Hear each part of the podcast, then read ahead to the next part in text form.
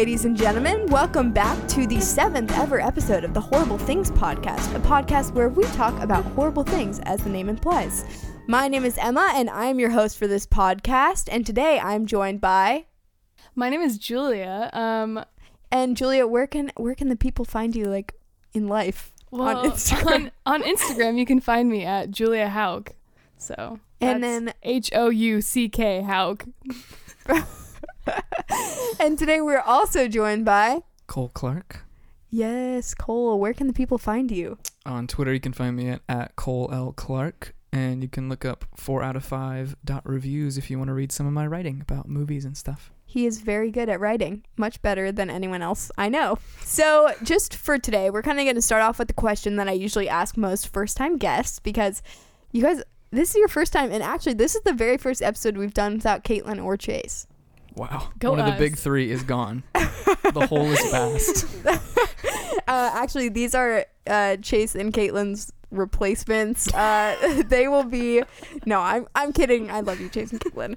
But um, I just want to ask you the question we ask all the first time guests, which is, what is your relationship with true crime? Like, do you actively seek it out? Is it kind of just something you hear about in passing? Do you know anything about it all? Just kind of level with me, Julia. Why don't you? Um, so I kind of have always been into true crime and all that whole genre and stuff. I started when I was little watching like 2020 episodes and 60 minutes and stuff with uh, my grandma, and then I don't know. I Your just like, grandma sounds like a cool lady. Yeah, she really is. She got me into it, and like I could not take my eyes off of it. And then I was like kind of creeped out by it, but also loved learning about it. I don't know. It was just really interesting. So I, ever since then, have been like watching all the new Netflix stuff and all all the movies and documentaries and all the stuff about it. So yeah. Awesome. And Cole, what about you? I'm not as interested in it. I just, yeah, I'm more interested in fiction or um, that kind of thing. But I watched Evil Genius on Netflix. Really, really liked that. Um, true crime show. I watched like parts of Making a Murderer and certain podcasts, things like that. But not really my main interest. Just something I kind of partially um, watch. Yeah.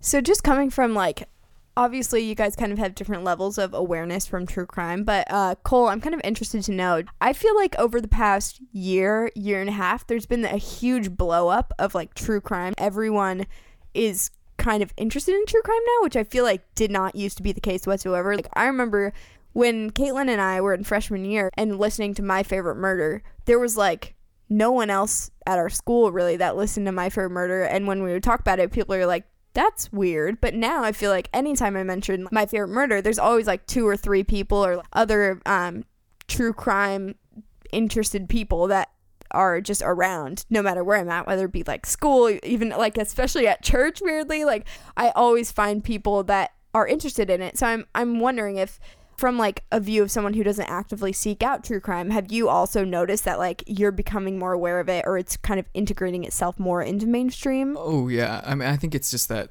avenue to like explore the scary parts or the disgusting or morbid parts of life, but in total safety. You know, not having to actually participate. Usually it's the past. You know, it's someone who's either dead or in prison or things like that.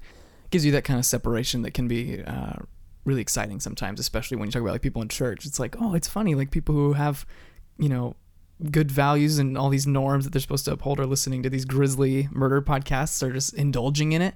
I think it's because it can it separates itself a lot. It's almost like you're not even listening to it. It's just kind of something you um, can escape into. Yeah, I I get more interested when it turns into the worlds that I'm more interested in, like the Zac Efron movie.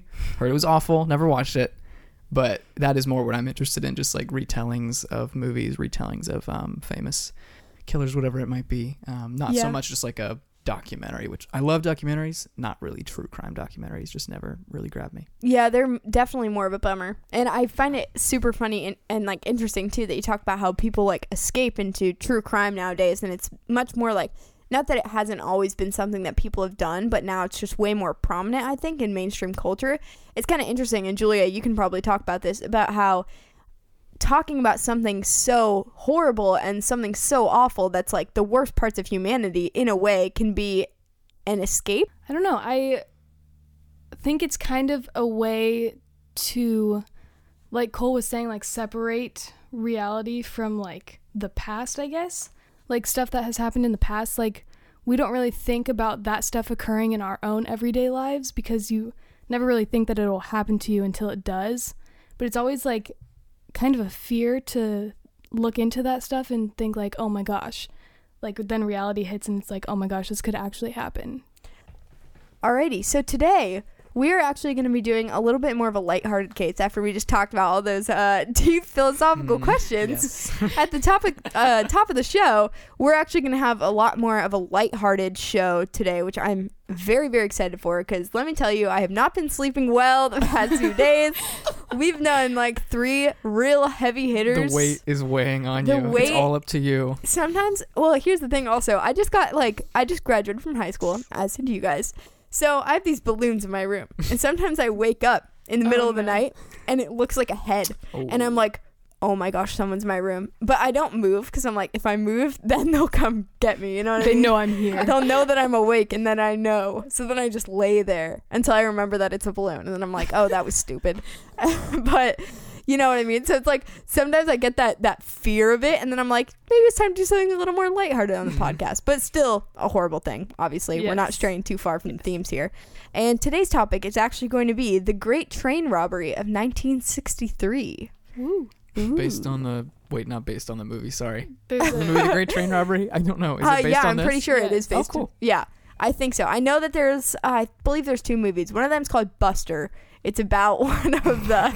it's about funny. one of the um, robbers. Gotcha. okay. But um, do you guys ever hear about heists in your in your real life as much as you hear about other true crime things, or is it kind of just like Not really. I feel like they don't like talk about that stuff as much as they talk about the actual murders and like I feel like that just gets more attention. I feel like heists definitely get painted in a more positive light. Yeah. That's for sure. Because it's usually like someone who's like filthy rich or like a corporation or I don't know. It's not usually just like Yeah. a guy who gets robbed really expertly. Yeah, Very. That is very Hard to true. be more sympathetic Yeah. for the victim. Not always, of course, but Yeah. And I feel like in murder I just said that weird murders, um it's more interesting psychologically to kind of dive into what is going through their mind. I feel like that's kind of more foreign to us in a way. Like we don't really we can't really put our finger on what exactly is going through their head, but like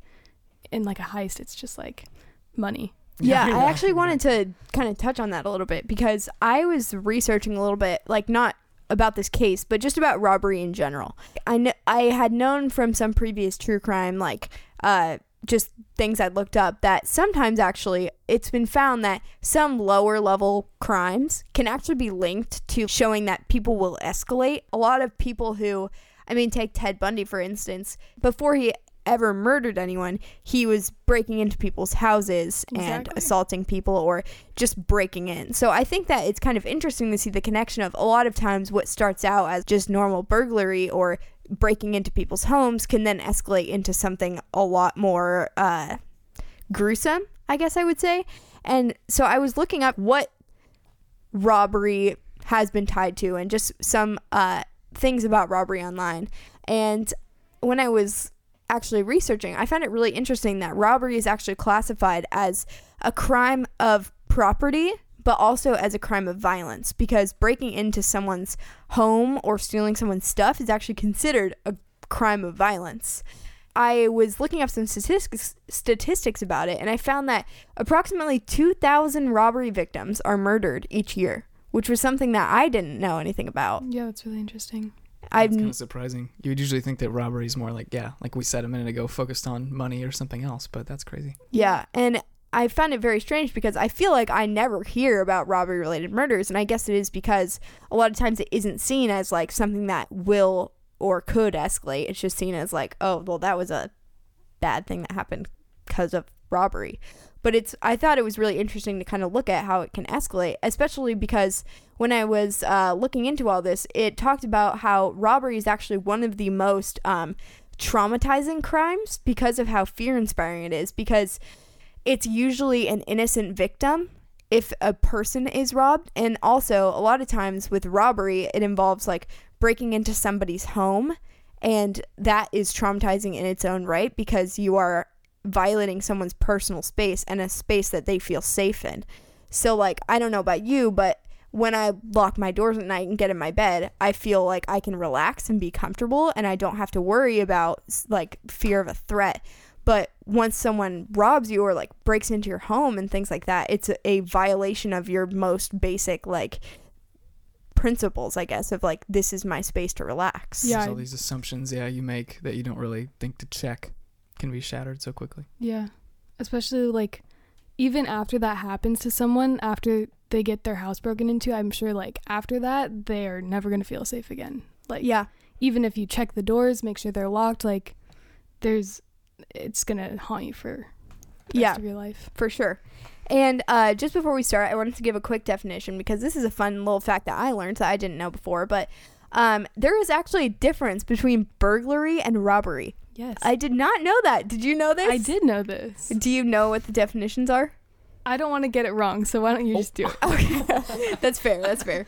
Uh, so burglary is when someone enters a building for the purpose of committing a crime.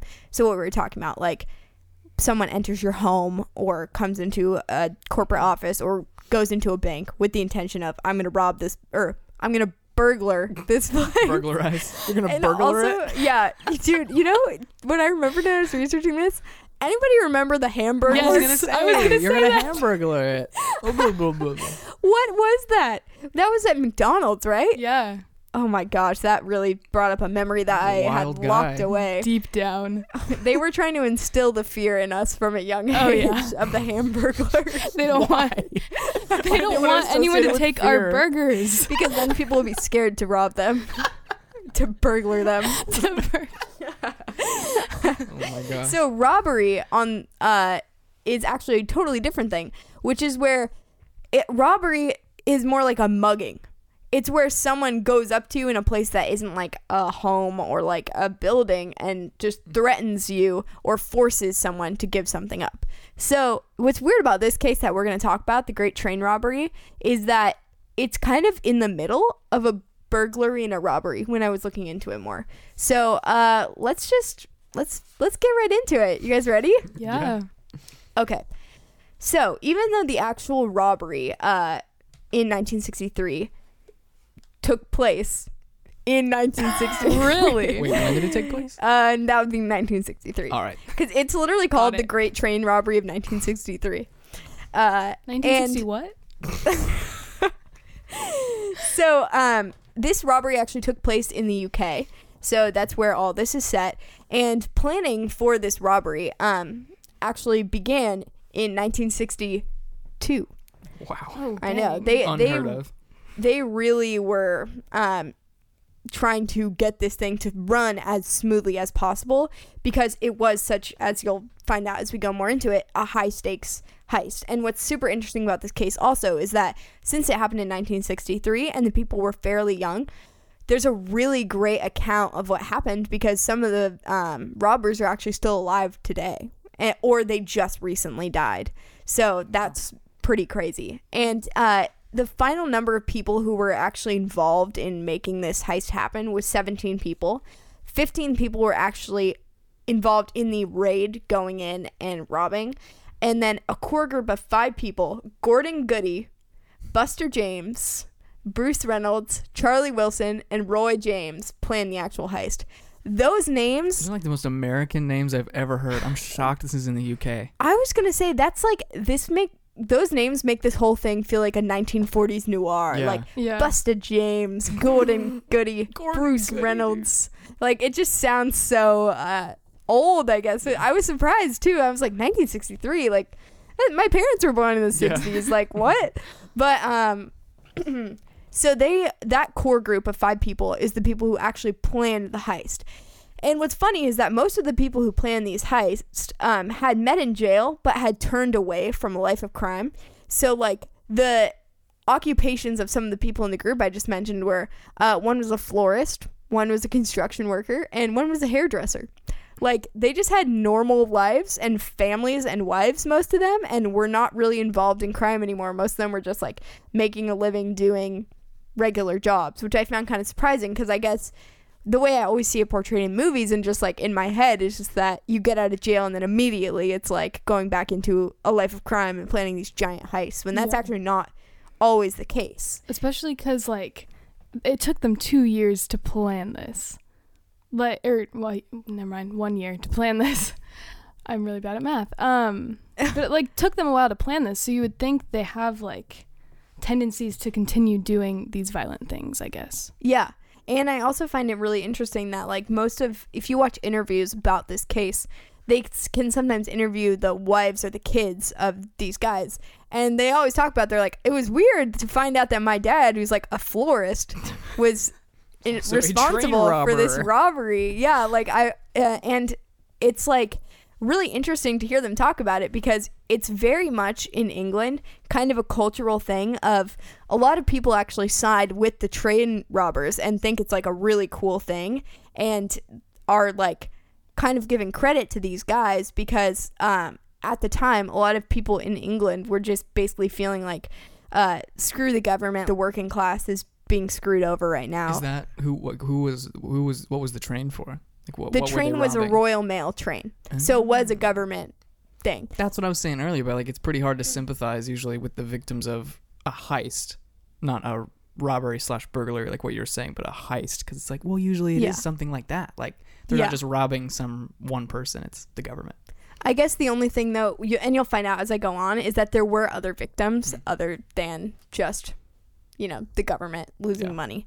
Um, but they were hoping to steal around two million pounds from a Royal Mail train, which was um, heading from Glasgow to London. So two million pounds in today's money is about sixty-eight million dollars. Whoa. That's crazy. And so uh, the money that they were hoping to steal was actually. okay. the money they were hoping to steal was actually on its way to be destroyed. Like it was just going to be burned because it was like damaged money and they weren't going to use it anymore. So uh, when they're transporting it, they were very secretive about who knew the amount of money that was going to be on the train because they didn't want a robbery to happen, obviously. Yeah. So, one of the main people who was in on this heist that um, actually didn't get his name or anything exposed until 2014 uh, was someone who was inside the Royal Mail who was the one who communicated with some of those core uh, members who were planning the heist and basically talked to them about how much money was going to be on the train and when the train was going to be going over where and was basically just an informant on the inside. And they actually called him the ulster man. No one really knew his name. It was just this interesting like typical shadowy like overlord type thing where it was like the ulster man who like gives us all this information and is like Snitch. this inside person. Yeah. At, the, at the royal mail who would tell them like that's how much money is going to be on the train. So the only people that ever met the ulster man were gordon goody and buster edwards. So they were the only ones who actually like knew his identity or anything.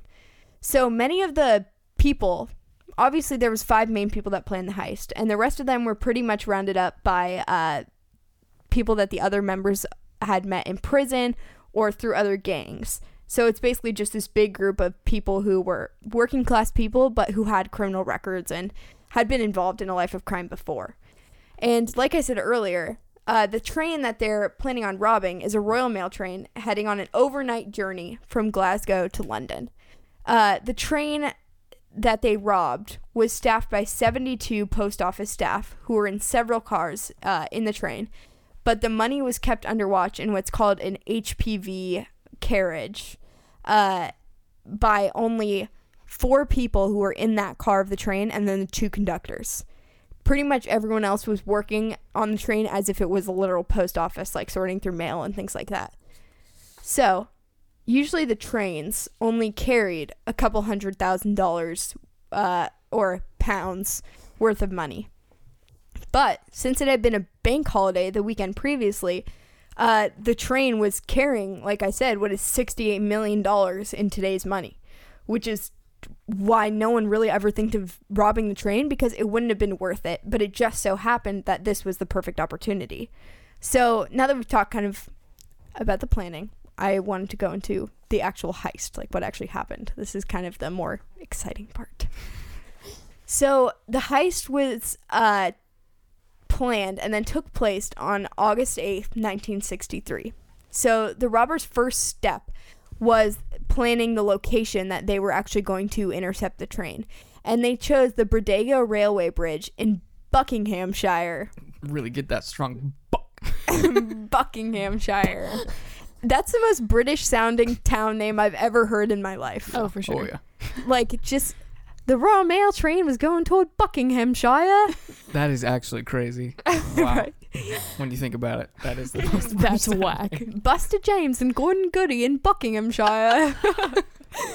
but it's a bridge that today in England, I love this, is actually nicknamed Train Robbers Bridge. Oh. Shows the legacy of train robbery. They're not like uh not like uh rest in peace uh victims of train robbery. it's like Train Robbers Bridge. Let it's just so Just becomes a It's tourist attraction. I know. That's Honestly, I would go visit it. I would rob a train to have a bridge named after me.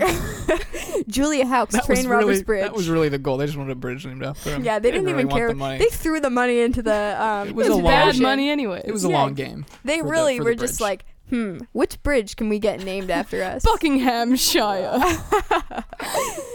and um, when the train is crossing over the Bridego Railway Bridge, it's actually only an hour outside of London where the train was set to arrive because the train was arriving in London at 3:59 a.m. Like I said, it was an overnight journey, and when they reached the bridge, it was 3 a.m. So the train stops on the bridge because of a red traffic signal that is lit up. And so they automatically just think, okay, we need to stop, but this is kind of weird that this is happening. If, It's for those of weird of you, this is happening. yeah, it's kind of weird because possibly we're not supposed to be stopping right here, but uh okay. So what actually had happened is that the robbers had tampered with the light by um, using a glove to cover the green traffic light and they connected a 6 volt battery to the red light and so that way it would stay on and just be on until the train got there. So while the train stopped, um, one of the conductors uh, came outside of the train and was like, well, I should probably try to call someone because this is kind of a strange thing that we really shouldn't be stopped here. So he went outside to make a call and found that the phone cables had been cut all near the railway. Like, there was no way to contact anyone. Sus. Yeah, kind of crazy. So when he comes back inside the train to see what's going on, the robbers are already in there. They broke the windows and started climbing through uh, the onto the sides of the train, and they attacked him and overpowered him so that he wouldn't be able to call for help. Uh, the robbers also hit the conductor, Jack Mills, over the head uh, with tools, which rendered him unconscious and left him with head injuries. And because of what they did, he had three really deep cuts on the back of his head and in front of his ear that caused him to need 14 stitches and two days in the hospital Dang. Wow. and they had in originally what they say is that Mills was hit by accident and it was intended to be a nonviolent raid. But many of the people who were actually in the cars at the time and saw these robbers were saying no, they were really aggressive and they were hitting us and hitting us with tools trying to make us like sit down and get out of the way when we weren't doing anything to provoke that. Dang. And so I kind of saw this really interesting part of the case, which I definitely hadn't seen before I started researching about it, which was the families of those people who had loved ones that were assaulted by these robbers are then seeing everyone around them in their cities hail these robbers as like clever guys who pulled off this heist and it's like super cool and dangerous and awesome but then you have to think about the people whose family members had to get stitches or were assaulted or traumatized by this robbery oh yeah. clearly weren't thinking of these robbers as anything other than greedy criminals who were willing to hurt people who didn't deserve it to get money, which is kind of an interesting way to see it that I hadn't really thought about before. Yeah. Alrighty, so the robbers um, gave themselves 30 minutes on the train to grab as much money as they could. And they had to leave the train basically before the other staff um, in the car would start getting suspicious about why the train had been stopped for so long. So they got the train to the point where they had vehicles waiting, and that is when they made like a classic, you know, like they one of them was at th- their cars and one was at the top and they made a big line and they were just passing bags of cash to get it into this truck. Assembly line. Wow, yeah. Yeah, that's some I I love Sounds like a Lucy. cartoon, yeah. Yeah. Well, it was funny too because when I was reading it, it was like they made a human chain and passed money into the car, and I was like, what an interesting way to say that. That's one I way know, to describe kind it. Human chain. But um, so they gave themselves 30 minutes to grab as much of the money as they could before they had to leave the train, uh, because, like I said, the other post office sta- staff would get suspicious. So they make a human chain. Very important detail. That is the most important detail. Just picture it in your mind. Like a long chain of people connected by the hip. They're all conjoined twins. okay. And they Like- all look like the Hamburglar. I was wondering, like, they're stealing the money, but it's is it unusable? Because they said they were No, destroying it's- it. It's still usable. Okay. It's kind of like the money that's in the Fed. Um, like they have huge, like millions of dollars that they keep in the Federal Reserve. That's like considered like damaged money, but you can still use it. Like it still Gotcha. works. So that's basically what they're stealing. Okay. So they managed to uh, take about 128 bags of money off the train. Uh, and they leave behind about $300,000 worth of money. Um, but they just couldn't grab it in time because they were sticking to a pretty strict schedule of timing. Like I said, they want this to go off without a hitch. Th- I've never used that phrase before in my life. you looked a little disturbed after you said it too. I twitch. It just makes me Off think without of uh, that Will Smith movie.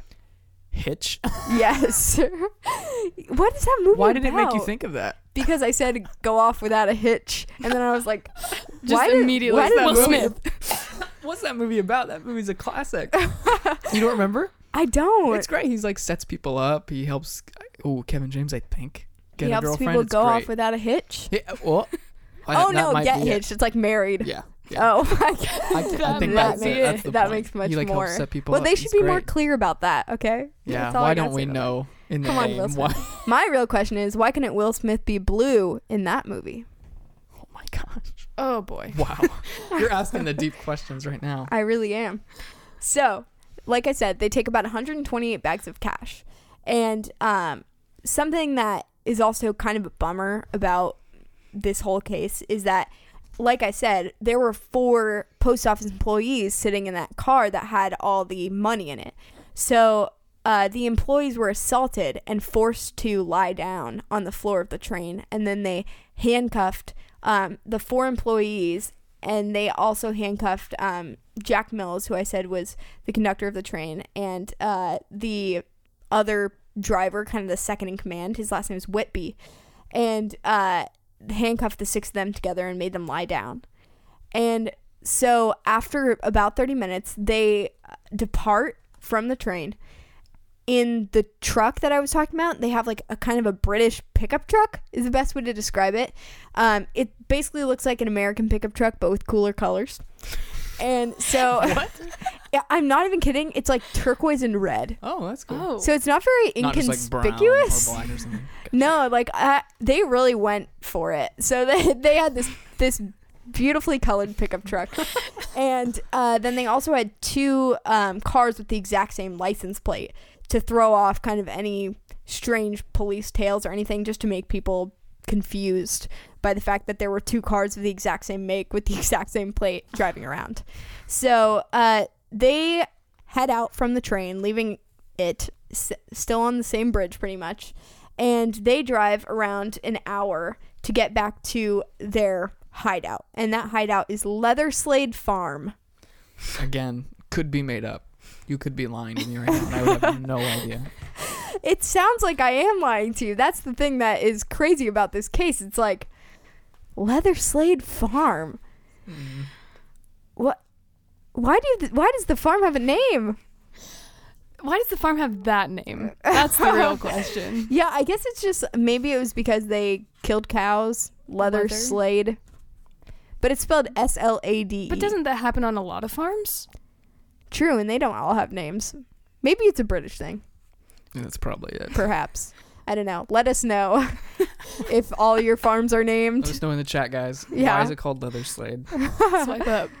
So, um, at 4:30 in the morning, they arrive at Leatherslade Farm, and that's about the time that the first reports of this robbery are being made to the police. Uh, so this farm is kind of in just in a random area about 27 miles from the crime scene, and at this farm.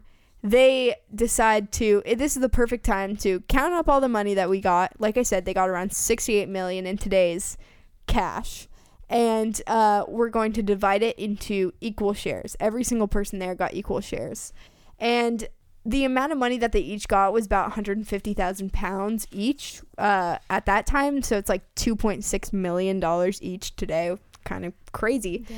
And so when they were listening to the radio, because they actually had a, a radio in the farm with them that was tuned to the police to see like what was going on, uh, the gang learned, the gang learned that the police uh, had estimated since one of the witnesses to the crime had said they told us to lie down and be still for 30 minutes. Then they were like, okay, 30 minutes. That must have been the amount of time it took them to drive to wherever they were trying to go. So the police estimated that they were probably within a 30 mile distance from the scene of the crime. Pretty smart. Whoa. Mm-hmm. So um, they realized that since this information had come to light, it's probably going to be a lot quicker to find them because there's not that many places that you could hide 15 grown adults and a ton of money and three cars within 30 miles of this bridge in the middle of Buckinghamshire. So they um, put away the vehicles that they drove to the farm and kind of realized that they have a dilemma because they can't use those cars to drive away from the farm. So they're going to need to go into the city and kind of find new vehicles. So while some of them go to look for new cars, um, they start to carry out a cleanup of this farm because listen, this is a crazy thing, but they had been doing some interesting activities while they were there, including playing Monopoly with the money that they had stolen No way. from the drain. Literally, they go through, they scrub down like every inch of this farmhouse, right?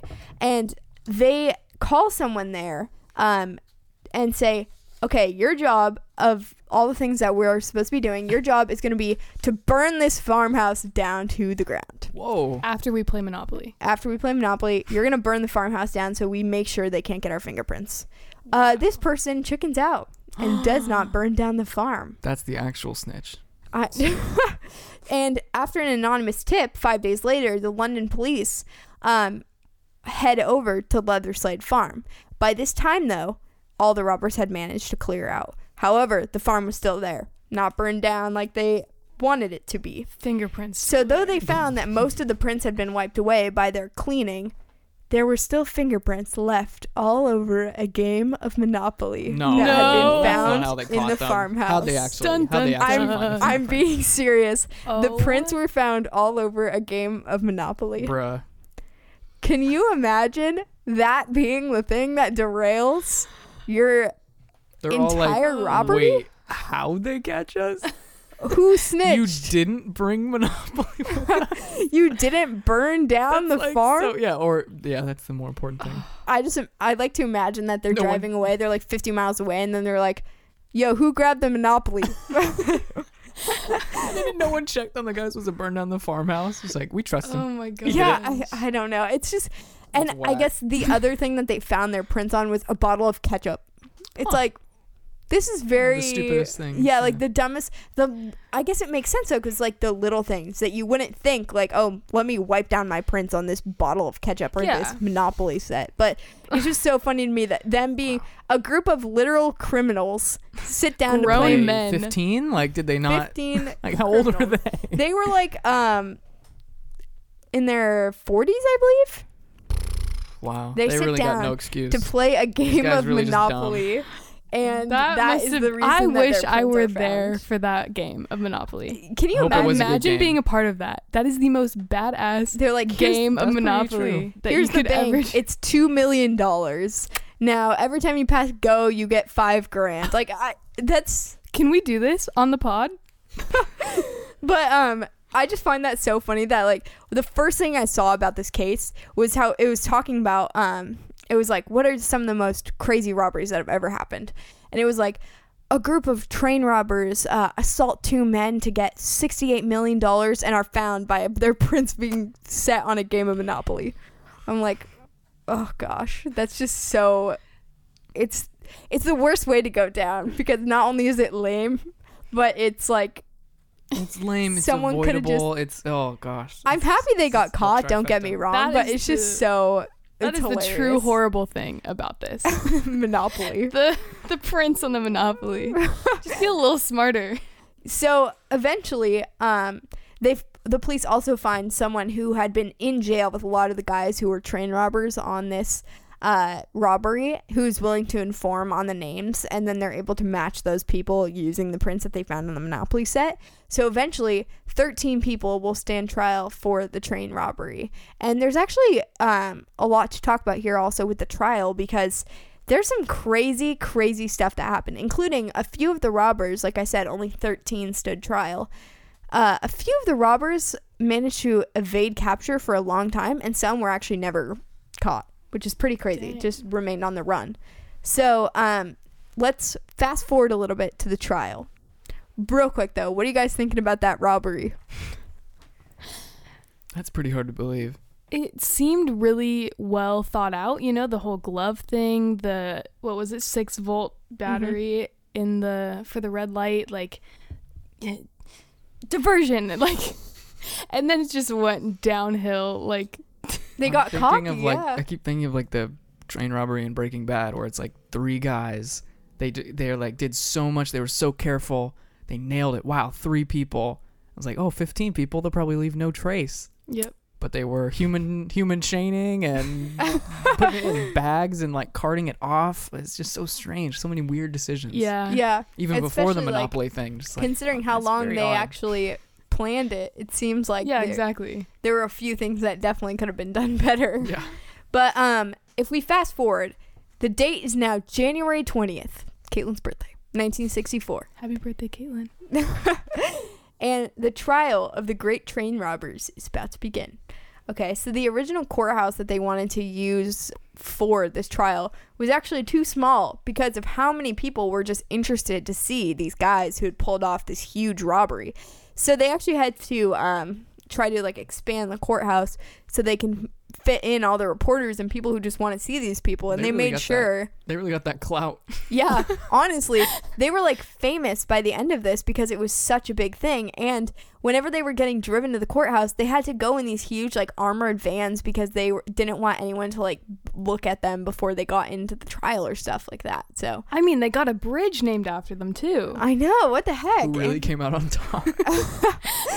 but um, in this courthouse, like I said, there's huge crowds that are getting brought in, and the trial lasted only 51 days, which I find to be pretty crazy, uh, considering how many people were actually on trial. And they find that there's about 240 witnesses that testify in this trial. what? Oh my god. Isn't that crazy? That's insane. I feel like doing one witness testimony would probably take up a lot of time, but they got it done in 51 days, 240 witnesses, which I thought was pretty crazy. yeah. Um, at the end of the trial, John Thomas Daly, Ronnie Biggs, Gordon Goody, Charles Wilson, Thomas Wisbey, Robert Welch, and James Hussey were each sentenced to 30 years in jail for conspiracy to rob and armed robbery. Wow. 30 30 years. Yeah. And actually, at the time, this was kind of a big thing because no one really was sentenced to that many years in jail for a robbery at this time. So it was actually a pretty groundbreaking case in, in several different ways. Uh, several of the other robbers received around 25 years in jail for um, armed robbery. And uh, Lenny Field and Brian Field, who sold the land to the robbers and helped them out once they got to the farm, uh, were released after five years on parole. It's crazy. Was there something different about this between like other robberies where maybe people got charged for less and got put in jail for less time? Like, why was it 30 years? I think because it was such a big cultural movement in Mhm. England of like a lot of people were starting to almost root for these robbers against their own government that it was kind of like necessary to say like no this is not okay and this is what happens to people to that make do an this. example, probably. Make yeah. yeah, and also they really did like traumatize and assault several people on this robbery. And so, I mean, part of me is like really bummed out that like it couldn't have been more of like a oh they were doing this as like a Robin Hood thing to like get back at the government and like be there for the people, but it was really just a bunch of greedy people traumatized and assaulted just people were trying to make money like in an honest way. So I think yeah, that and the cultural impact are why the sentences were so long. And another crazy thing about this trial is that the first man who was arrested, his name was William Boal. Okay, he was not actually involved in the robbery whatsoever. But since he had these random coincidence connections to the case, like being in the same area uh, and knowing about Leatherslade Farm, he was arrested. He was the first one arrested and was actually put in jail for 23, sentenced 23 years for a crime that he didn't do. And he Oh actually uh, died in prison.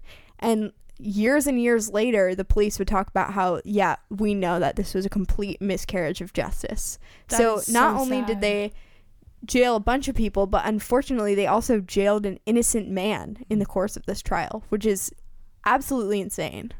Cole, you have a That is question? intro- I, I don't really have a question. That just like that makes it even more gray. Like, Yeah. you kind Yeah. of want to root for the train robbers, but then oh, they hurt innocent people. But oh, the government messed up. Yeah, it's it honestly is just a big, and I, I think I find that the more and more of these I do, it's like I find that a lot of times, in certain cases, it's almost easier to talk about the crimes where it's like Ted Bundy or like uh, the Night Stalker or people where it's like, yeah, you're clearly guilty and clearly an evil human being, Mm. but sometimes in some of the cases, it's just like there's no real clear like you are an evil person.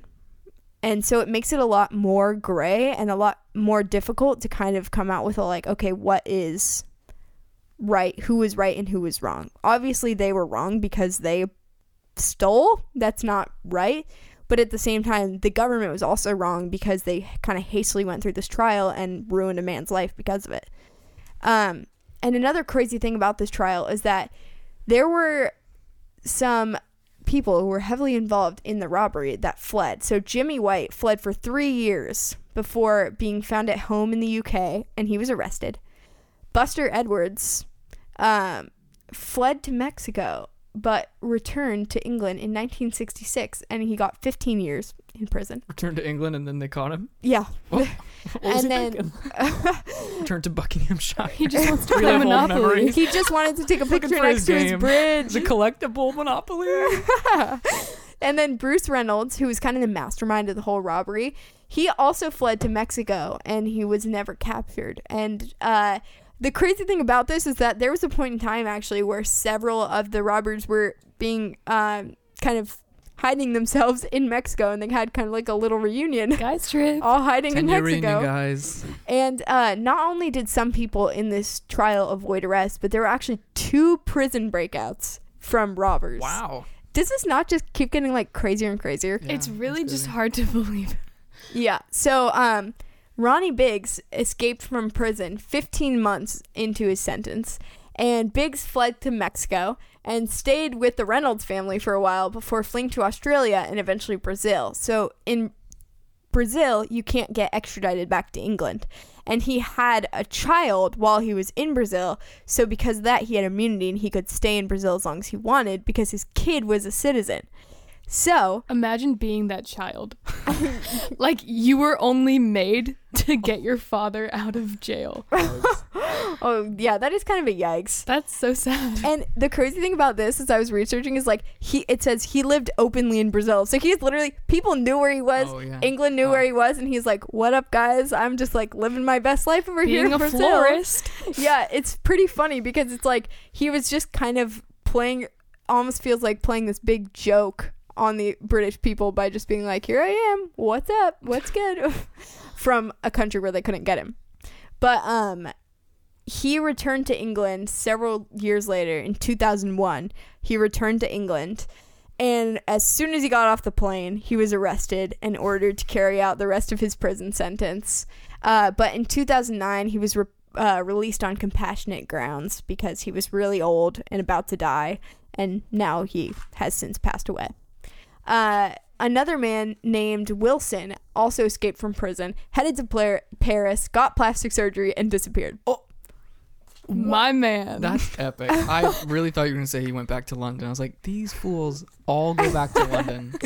They are idiots. I guess What are they doing? It's like maybe enough time has passed. Ronnie Biggs has No. this interesting quote where he talks about he does he didn't even care that he was just going to going to be arrested. He just wanted to walk into a British pub one last time, and I was like, that's very interesting. I know. I maybe I how just don't understand pub culture as well as I should.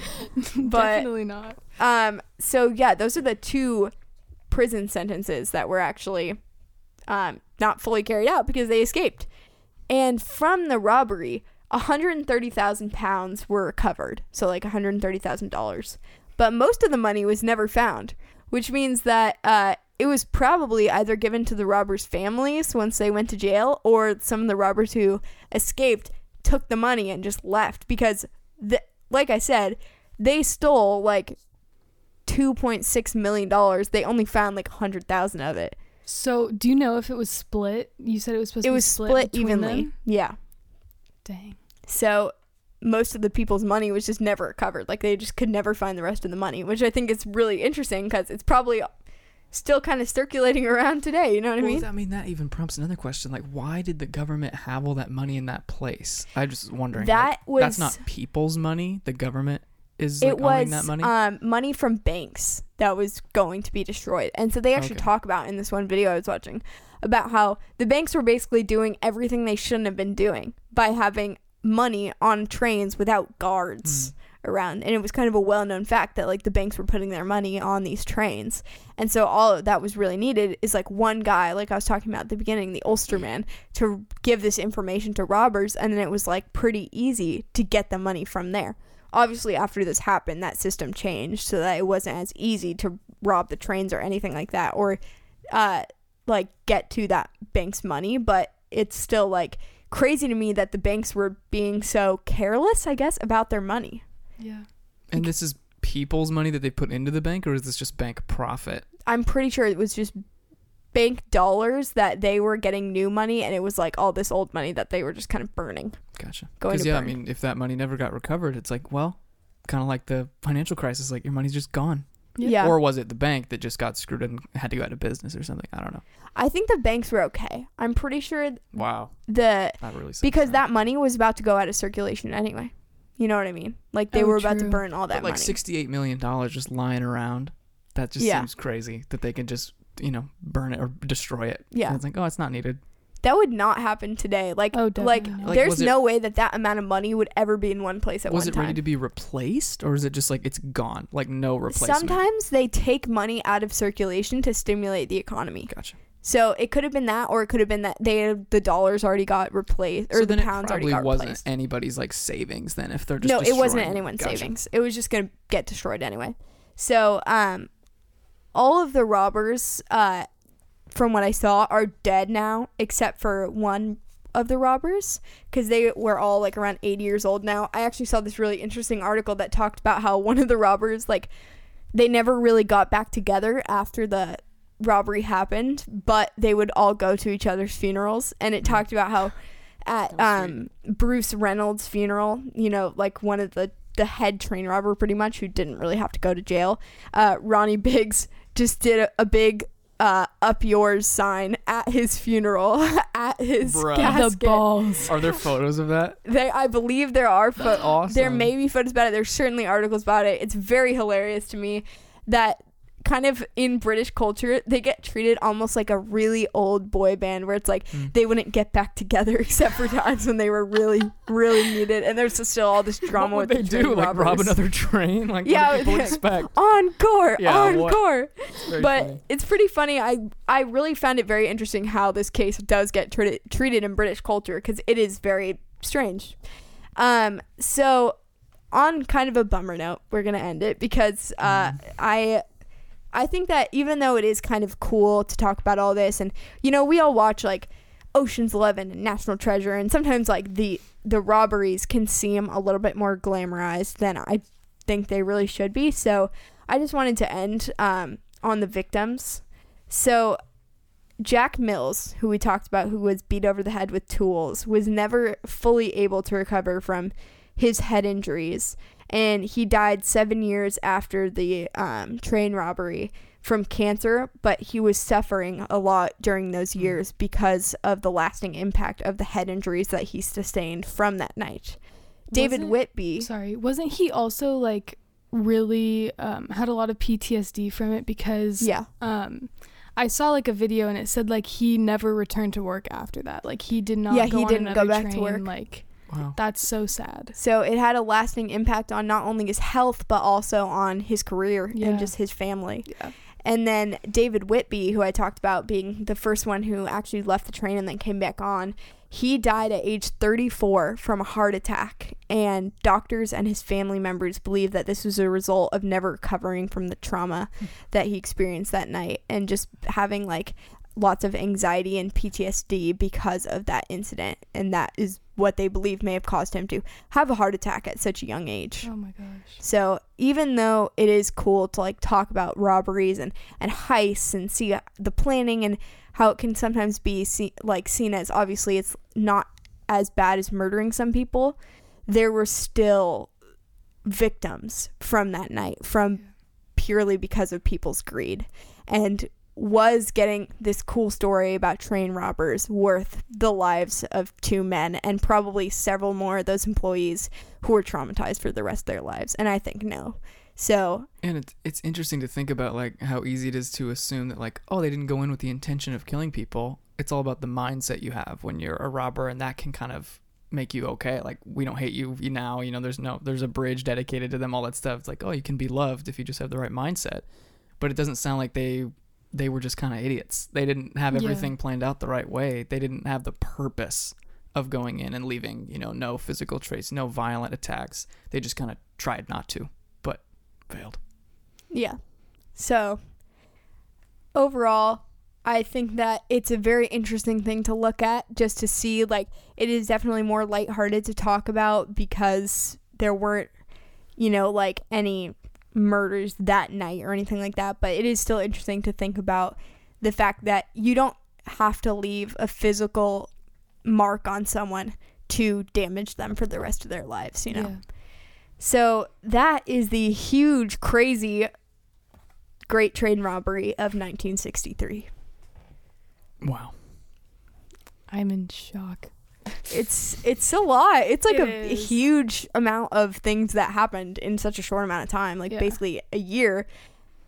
A, a year between the robbery and the actual trial, and then it lasted till like several years, like even till recently with all this these articles coming out. Like there's articles from 2017 talking about the Great Train Robbers. So it's like Uh, it's just so mythologized. Like I haven't seen the film that it's about, if that's what the film's really about. But yeah, like it's referenced all the time. It's yeah, Yeah. very popularized. It seems like they're all like almost being praised for doing that and then i can like you were saying but i can only imagine like the people who went through it and like the families who had loved ones that went through it like imagine like the people who like did that to their family and did that to their loved ones being praised for a crime it's just Yeah, and it is like, I guess it it is just kind of a bummer that like people would, I guess in a way, I think probably a lot of people are willing to put a price on other people's life. Like it's worth it if you get enough money,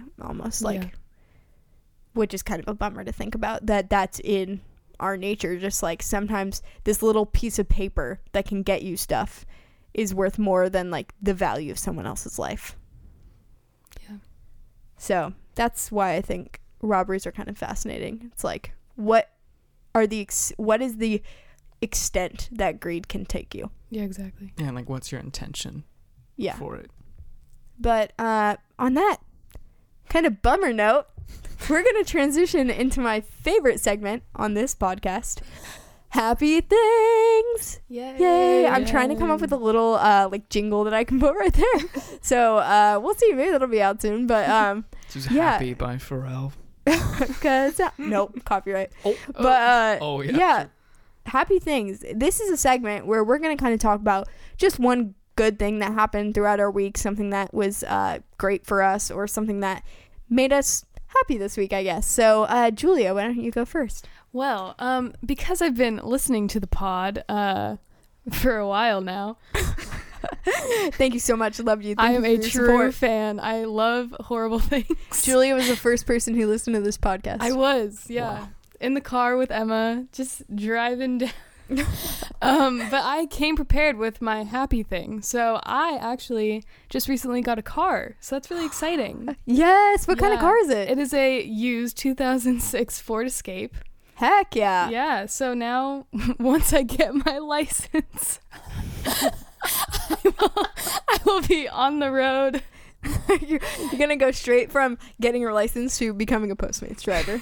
Yeah. exactly. Honestly, might do it. That sounds like a great But job. Yeah. That's a pretty big happy moment. Yeah, it That was, is it was that's nice. awesome. Yeah. I remember getting my first car. Like I got it um on my birthday, and I came to school and I just like I couldn't even drive yet, but I just had the key and I was just going around being like, "Guess what I got?" Boom! Open my hand, car key. And I just like it's so happy when you get your Yeah. own like it's almost like your own space. You know what I mean? Yeah. Because like even when you're in your room, you're in your house. exactly. but Like your car, it's your roof, it's your rules, baby. Yes. That's Where my like, Bluetooth automatically connects. That's what I like. Flex. uh, yeah, Cole, what's your happy thing? Um, mine is my sister recently got married, and she and her husband, Yay. yeah, they were That's on really honeymoon exciting. for a little while, and they were in Kansas for the wedding for a long time. They're finally out here living in their apartment, um, in close to where I live. So I got to go visit them on Saturday in their apartment and just hang out with them. They made breakfast for me, which was awesome. So it was, so it was cool. just really fun That's to really see nice. them, not just as you know my sister and her husband, but together. You know, Yeah. living as a married couple was very cool. Aw. It's so sweet, like to see the videos of them and things like that, because it's just they seem so happy. Like they just Yeah. have happiness in their in their eyes when they like yeah. are yeah, smiling. it's cool. It's sweet. Exactly. Yeah, it's so fun to see those, and it's it's so cool to actually see them living in it. You know, see that it's, they're not faking it. They're not just like picking the best moments. You know, they're they're actually Yeah. happy. And you played guitar at the wedding, right? And sang. I sang. did. Yeah. Oh, wow. That's awesome. What songs did you do? Like, what were your I favorite ones you played? I only did three, but I did. Uh, oh shoot, I did. Oh my gosh, now I'm blank. I did a Vampire Weekend song from their new album, Oh, nice. um, called "Hold You Now." I did "Love on the Weekend" by John Mayer. Yes. That was Ruby's, my sister's request. That was her their first. that was their dance? first dance song that Aw. they requested, and then I did "In My Life" by the Beatles. That's so awesome. Yeah, it was super fun. that is so great. What is your happy thing, My Emma? happy thing. What? Uh, uh, it's so sweet of you to ask. That is just so spontaneous.